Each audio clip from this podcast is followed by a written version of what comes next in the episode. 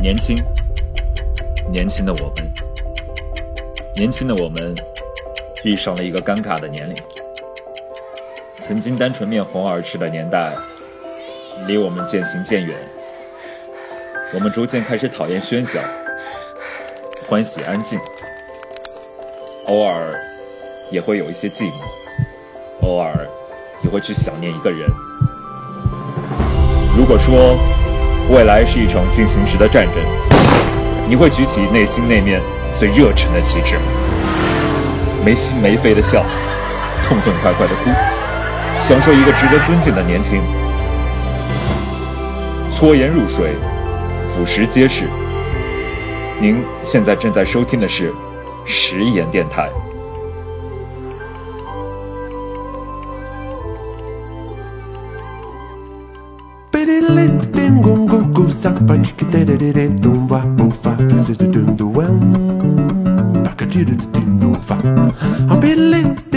亲爱的听众朋友们，大家好，我是蒋楠。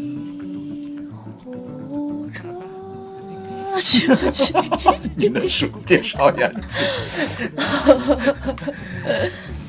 大家好，还是我，有什么好介绍的？今天是不认咱，识。今天是咱们的第五期节目，又是这个女孩，她又来了。什么又来了？我们就是在同一同一个地点又录了一期，好啦，你就告诉大家实话了，好不好？生活中已经充满了谎言和套路。和套路。目前在我们的皇城根前面的这条护城河上，有几只鸭子默默地飘过。北京是一个特别大的一个城市啊，很多人会来这旅游。so 硬凹啊，这个话题是。还想旅游吗？当然想了，我都已经好久没旅行了。几年了？我几年了？得有，因为从高中开始，因为当时我爸爸跟我有一个约定，哦因为我那个时候他看我吊儿郎当的样子，怕我考不上大学，就给我定了一个，跟我来了一个约定。他说只要你能顺利考上理想中的大学，嗯，我就让你免费去三个地方旅行。然后我就考上了，然后这三个地方就是马来西亚、台湾、嗯柬埔寨，嗯，去了，去了。爽吧？当然爽了，就是，就最近最近有的时候总是会午夜梦回的时候，总是会突然间想起某一个城市或者某一个国度给我留下的一一种感觉。我觉得这一期节目特别适合再请一个人，谁呀、咱们第一期节目的嘉宾谁呀、周泽宇。对，我们之前也一起去旅行过，还有我我第一我哎，我刚才那个是第几期？我有点懵第了。四期，你一直在这忽悠观众，我都搞不清楚第几期了。第四期，啊，第第四期的，那就是第五期的那个嘉宾毛芳宁，我们三个当时一起去的敦煌。第五期节目毛方宁没有，不是毛芳宁吗？他是第六期的，你引掉哦了第五期了。哦哦哦哦，就是我们三个是，就是啊，他是第六期是吧？对，啊，第一期的嘉宾和第四期的嘉宾和第六期的嘉宾曾经在几年之两年之前一起去敦煌旅行过，然后我第二期的嘉宾你也一块去旅行过呢。啊，第二期嘉宾谁呀、业余，啊，对对对，所有的嘉宾我都有一起去旅行过。就算是为了保持这个传统，你以后请的每个嘉宾，只要没有跟我旅行过的，我都要拽他们一起去旅行一次。那你得拽普英杰。啊，然后 对上那那次我们去敦煌寺有有有有有两件事特别搞笑，哦。因为有有一天晚上我们旁边就是那个，哎呀，哎，鸣沙山。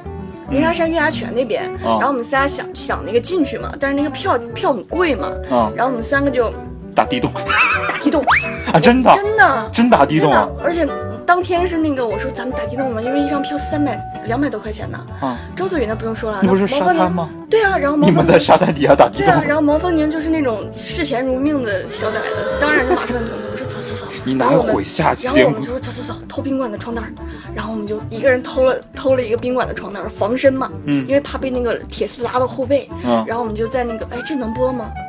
没事儿吧，因为我们也没成功嘛，这是反面教材。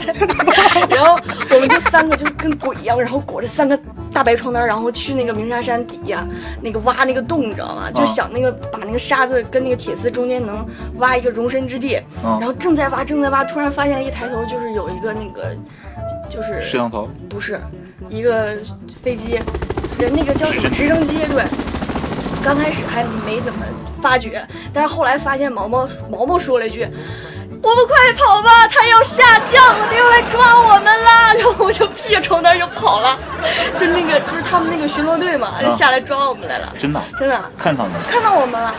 就有那个趋势了都要，然后我们就仨就跑了，然后正经八百的买了三张学生票。哦，啊。然后当天晚上，不过那床单还是用到了，因为当天晚上我们是裹着那个床单从那个鸣沙山最顶端滚下来的。这然后听众朋友们不要不要学不，要模仿，不要模仿啊！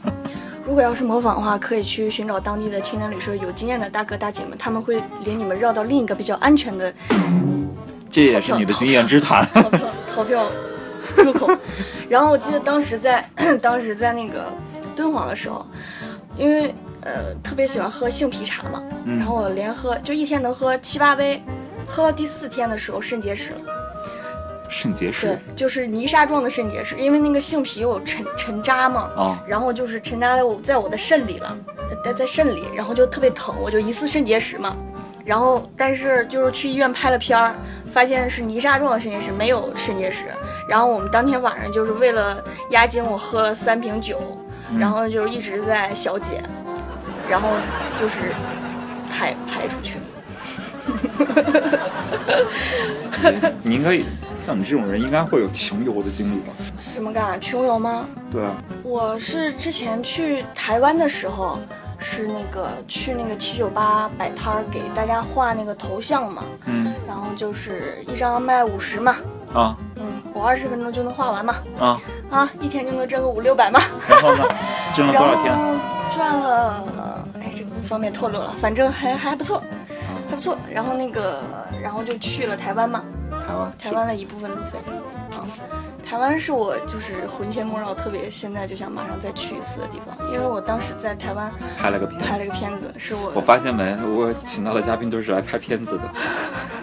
那我是不专业的那种，但是那部片子是正好在我十九岁的时候嘛，为了献给十九岁的自己和当时对旅行、对生活的一些想法。我现在反过去再去看那个片子里说的那些话，有的时候都会冒冷汗，因为年轻的时候说的那些话，有的时候特别特别纯粹，就是纯粹到你现在都有点汗颜。妈，但是觉得很好，就是你还好有个这么一个经历，有有那么一个底线在那儿撑着你，你以后就不会。有时候会感觉到肉麻。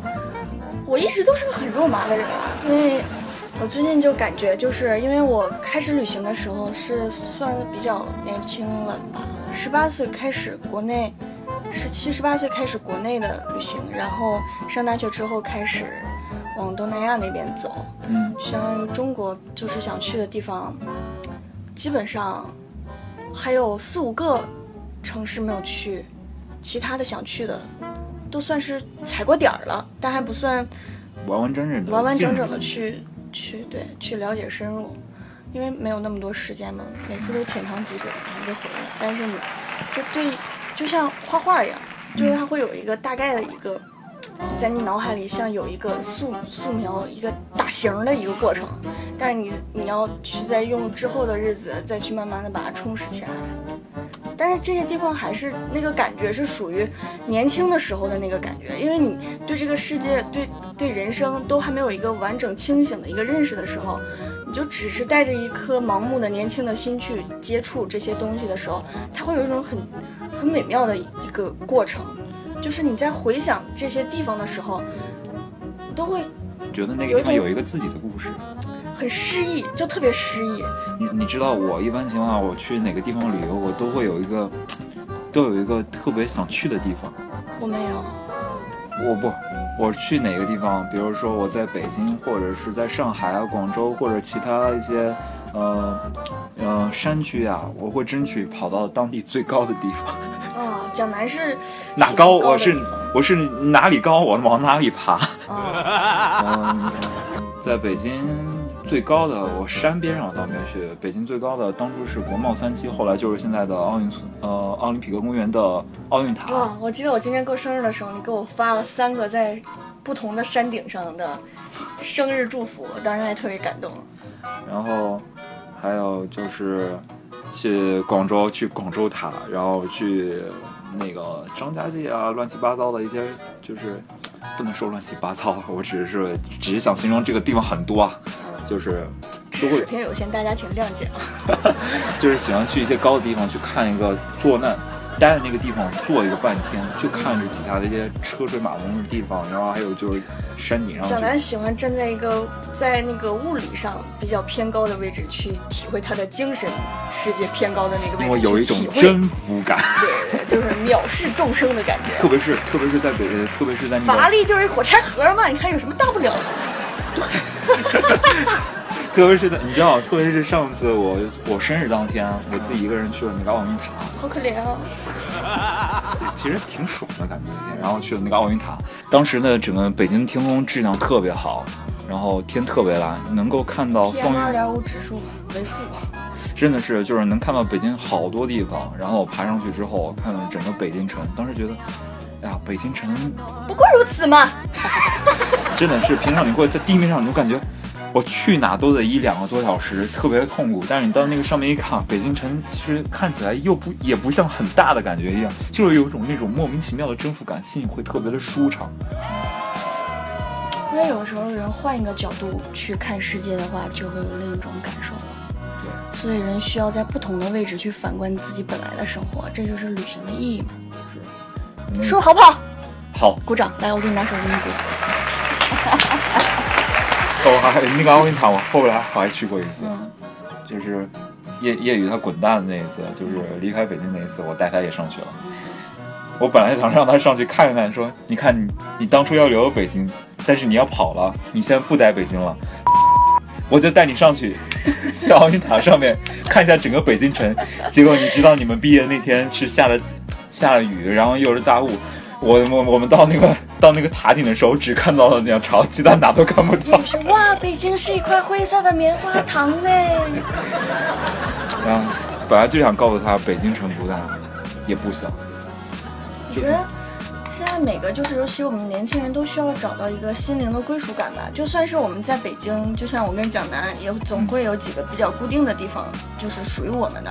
我们只要一去到那些地方，而且是同样的人，就会有。对，猫 live house，猫 live house 其实我们只去过一次，但是是我们一直在念叨的这么这么一个对，但是因为我虽然只去过，呃，我你可能只去，你是去过，我我跟毛毛去过很多次，我也是，我可能我跟你们去过一次，我跟我跟月月也去过两次，就是它是北京的一个文化的象征，但是我可能说我跟你去过那次感觉又是不一样，因为咱们那天是跨年，对我们那天是二零一五年跨二零一六。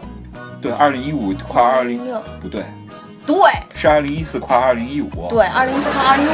那年天，因为我是比较喜欢的一个乐队 A 公馆乐队，我，呃，黄建轩和小雨三个人一块儿去了那个猫拉。而那天特别巧的是，是在中戏对面吃的饭。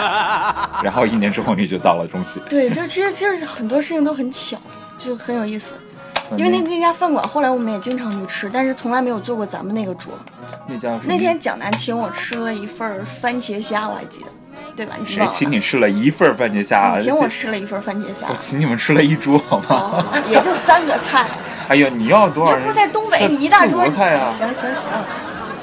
哎，我们这期就聊归属感，我觉得挺有意思的。每个人都有一个这样一个归属感的一个地方。其实归属感可能它是东西是一个物体，有的时候是某种情绪啊，一家咖啡厅啊，某某几首歌呀，或者它那个地方会发生过你的故事，或者你跟谁谁谁的故事。就我是一个很喜欢给自己营造归属感的这么一个人，就包括，呃，每次去旅行的时候都会带一个固定的东西来压住自己。对。就是像我我的那个大的日记本，就是用来压自己的一个是我的故事感。我因为我在北京不太喜欢坐地铁，我喜欢坐公交车，因为我感觉在公交车能够看到外面。喜欢看亮的东西。我喜欢看到外面的东西。所以说，除了北京的十三号线，它基本上看不到这地铁，看不到亮光。对，我就是不喜欢在地下钻，总感觉自己像蝼蚁一样。不，生活在生活的底层。因为你感觉要反抗。因为我感觉刚进地铁的时候。然后你再从地铁站出来的时候，又到了另外一个地方，我感觉我不是在北京这个地方，我感觉又换了一个地儿，就感觉很奇怪。我每次在坐地铁也有一种奇怪的感觉。我前两天是我一直都叫 Uber 去公司嘛，但是有一天我是走到那个我们家附近天安门东坐的地铁，然后在换二号线还是一号线的时候，我记得我就突然就是因为马上要去上班，我突然就站在那个地铁中间，然后这个时候那个地铁深处不是有那个拱形的那个过道嘛？嗯从上面下来的那种。嗯，串堂风，然后突然就吹过来了，然后那个风的感觉让我就是突然就沉浸沉浸在那个此时此，已经有人开始盯着我看了，然后我就走了。我对北京就是没有很强烈的归属感，所以我就要通过各种形式去寻找我的归属感。我会跟。呃，去认识一些让我有安全感的人，跟他们去创造一些让我有安全感的回忆。嗯然后还有一些地方，然后在我们回就是回想这些地方的时候，就会让自己有存在过的一个感觉，嗯而不是说这个地方是对我来说没有温度的。但就是因为你们都在，所以就是这个地方对我是有温度的。有的时候去去外面旅行，大部分时间是为了自己，嗯是为了在某种就是某一个阶段去去能把自己交给这个世界，因为有的时候，我小的时候就一直感觉，就是如果你去参加旅行团的时候，大家看到的是一个旅行团的一个面貌，你是一对情一对情侣一起去旅行的时候，你是看到了一对情侣，但是只有你自己一个人出去的时候，你才能看到的是你自己，而且你自己也能很完整的接收到这个来自世界给你的信息，没有别人，就是没有你别人你的朋友跟你说这个地方怎么样，而是你自己很直观的一个感受。所以我觉得，就这些东西对于一个年轻人来说是比较重要的，反正对我的成长是特别重要的一步。这么爱旅游，那你对哪些地方印象比较深刻呢？就是特别喜欢。嗯，因为我我就是需要找到一个平衡点的这么一个人，所以在旅行的时候会感到你你的快乐和你的孤独都特别的真切的那种感觉。嗯我记得当时在台湾旅行的时候，有一个地方叫九份，当时是坐坐那个车去的，然后到那个山城了之后，然后找到了一个民宿，然后那个民宿是在三层，然后我到三层之后，那个姐姐帮我把那个帘子都拉上去之后，它是个三百一百八十度的一个，就是落地窗大环境的山景房，然后我就看到远处的那个灯光，就是灯光初上的那个感觉，我就觉得这个地方很熟悉，但是我不知道是是在哪儿见过。然后我去去楼下就去跟他们一起吃晚饭的时候，他就说你可以去，对，你可以去看一下宫崎骏当时来这边采风的时候画画的那个叫阿妹茶馆。我当时就就有那个就是五雷轰顶的兴奋感，你知道吗？就是因为我不是为了那个，不是为了宫崎骏找的这个地方，而来了这个地方，发现是我最最喜欢的动画片里的那个场景，然后我就马上吃完饭，我就带着相机就跑下去了。然后那个山城给我的印象特别深刻，因为那天晚上下雨了，就特别像啊《千与千寻》里那帮妖怪在往上走的那个感觉，然后就感到就是特别深的孤独感，因为整个山城都在下雨，街道上没有人，但是光都有，然后都是那个崎岖的小路，然后然后路边都是那个林列的那个卖吃的、卖鱼丸的那些东西的热气往上飘，嗯然后被雨水压下去的那个感觉。我就记得当时我拿着我那个小单反、小 DV，我就一直在在山上跑，边跑边自拍边录，然后还跑到人家屋顶上去喊，然 后就是那个那感觉很难说，因为嗯，但是我觉得这些东西对我成长蛮蛮重要的，就给我埋下了很多种子，让我以后会再去这个地方，或者再去探寻同样的一种感觉。包括我以后如果不当演员了，可能也会选择去啊、写点东西啊，去走一走这个样子。因为我还是需要就是紧绷的生活、有责任感的生活和有价值生活和我自己的那个自由的，呃诗意的那个生活去结合，这样我才会活得比较开心。有啊，我最近很有有毕业的那种感觉，有吗？就是倒不会因为找工作或者生存去烦恼，因为现在的工作也能满足我的基基本生活，然后也有自己比较舒适的住的地方，嗯、也能自己算能养活自己了吧。但是在心情上来说，还是很难从一个小孩过渡到一个成人，因为有的时候你要假装你自己是一个成人，但是其实你内心是个小孩儿，就是这个过程挺痛苦的。你要假装很成熟去，要不然大家会说你不专业呀。好吧，我们俩就是都是九四年的，嗯，十四年，那怎么了嘛？要算年轻了嘛？你都聊到毕业了，你还你还你还你还隐瞒年龄有什么用呢？不过咱们虚岁来说，我们才二十二。嗯，反正我觉得我们这一代的人，自从就是从学校生活当中解放出来之后，因为从小都是被管到大嘛，就是上学呀，然后补习班啊，一直都是这样。突然有人不管你的时候，你反而会想要去寻找一些自由啊，比较真实的这些东西。所以这一代人其实很多人都蛮喜欢旅行的。我们现在已经聊到太阳下山了。不，太阳下故宫了。下山了这今天这期节目，说实话还是挺挺特别的啊，在故宫旁边录。又要结束了，这么快呀？我感觉我聊的稀巴烂呢。但是无论咱们怎么说，路还是得走的。嗯，我给大家朗诵一首诗吧。好啊，那最后送给大家我最近在看的一个诗集，呃，里面的一首诗送给大家吧。这首诗叫《感觉》。好的，我来给你换一个气氛啊。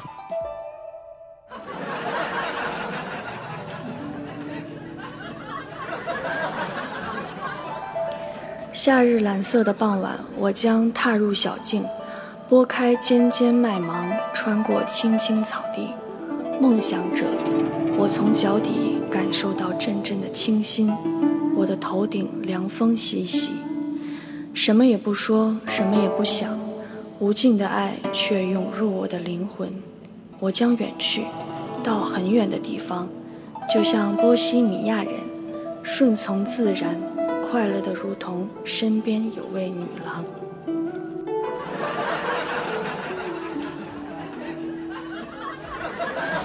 希望大家在在就是呃有的时候会令人感到窒息的现实生活中，不时的给自己灵魂松绑一下，看看书、旅旅行，然后多跟周围的人真心实意的交谈。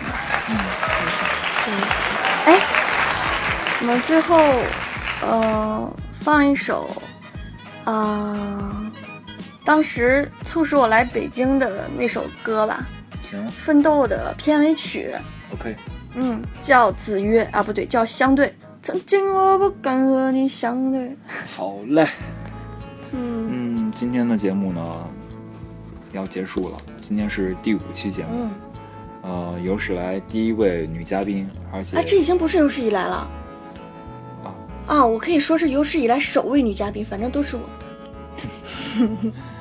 而且还是分成了两期节目来播。嗯，呃，请大家原谅 我们俩的词不达意和偶尔散发出的令人想屏蔽掉的笑声，但是希望大家能在嗯，还是能在年轻的时候，虽然我们是一个很紧张的一个过渡的一个阶段，但希望大家能都找到属于自己的内心的恒定的力量，然后更加幸福，更加坚强。嗯。好了，感谢各位听众朋友们的收听。如果大家能够希望了解我们本次嘉宾王新宇的一些信息，或者你有什么想要跟他聊的话，你可以去关注他的新浪微博。嗯嗯，我的新浪微博叫小雨下雨的雨，不是名字就叫小雨下雨的雨。如果大家希望能够了解到更多有关于实验电台的信息，请关注我们的微信公众平台。食言青年，同时呢，我们的电台将会在网易云音乐电台和喜马拉雅电台同步更新。在苹果 Podcast 呢也会同步更新，欢迎大家收藏起来进行收听。搓盐入水，腐蚀皆是。石烟电台，咱们下期再见。yeah，拜拜。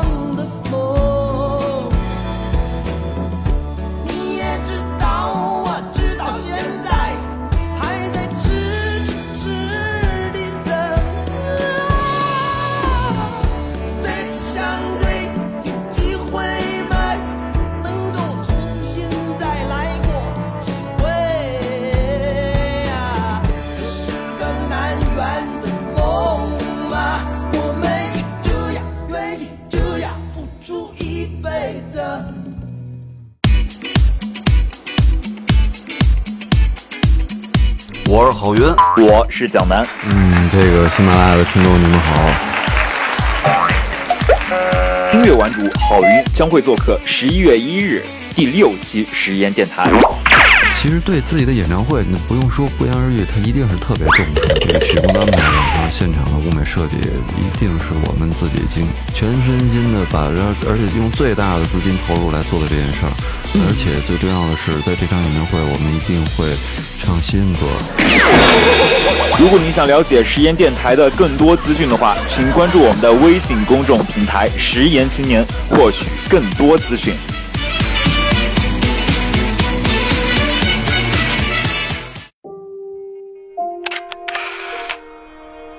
我们依旧是年轻的我们，开始追逐梦想。不会再轻易的掉眼泪，不会再为了一点挫折而放弃。没有了年少的轻狂，只能试着去理解，试着去忍耐。我们，我们还是依旧，依旧喜欢没心没肺的笑，想要痛痛快快的哭，想要好好享受一个值得尊敬的年轻，想要做一个如同向日葵般温暖的人。大家好，我是叶宇，我是周泽宇，我是王我是蒲英杰，搓盐入水，腐蚀皆是。欢迎大家收听欢迎大家收听食盐。欢迎大家收听食盐电台。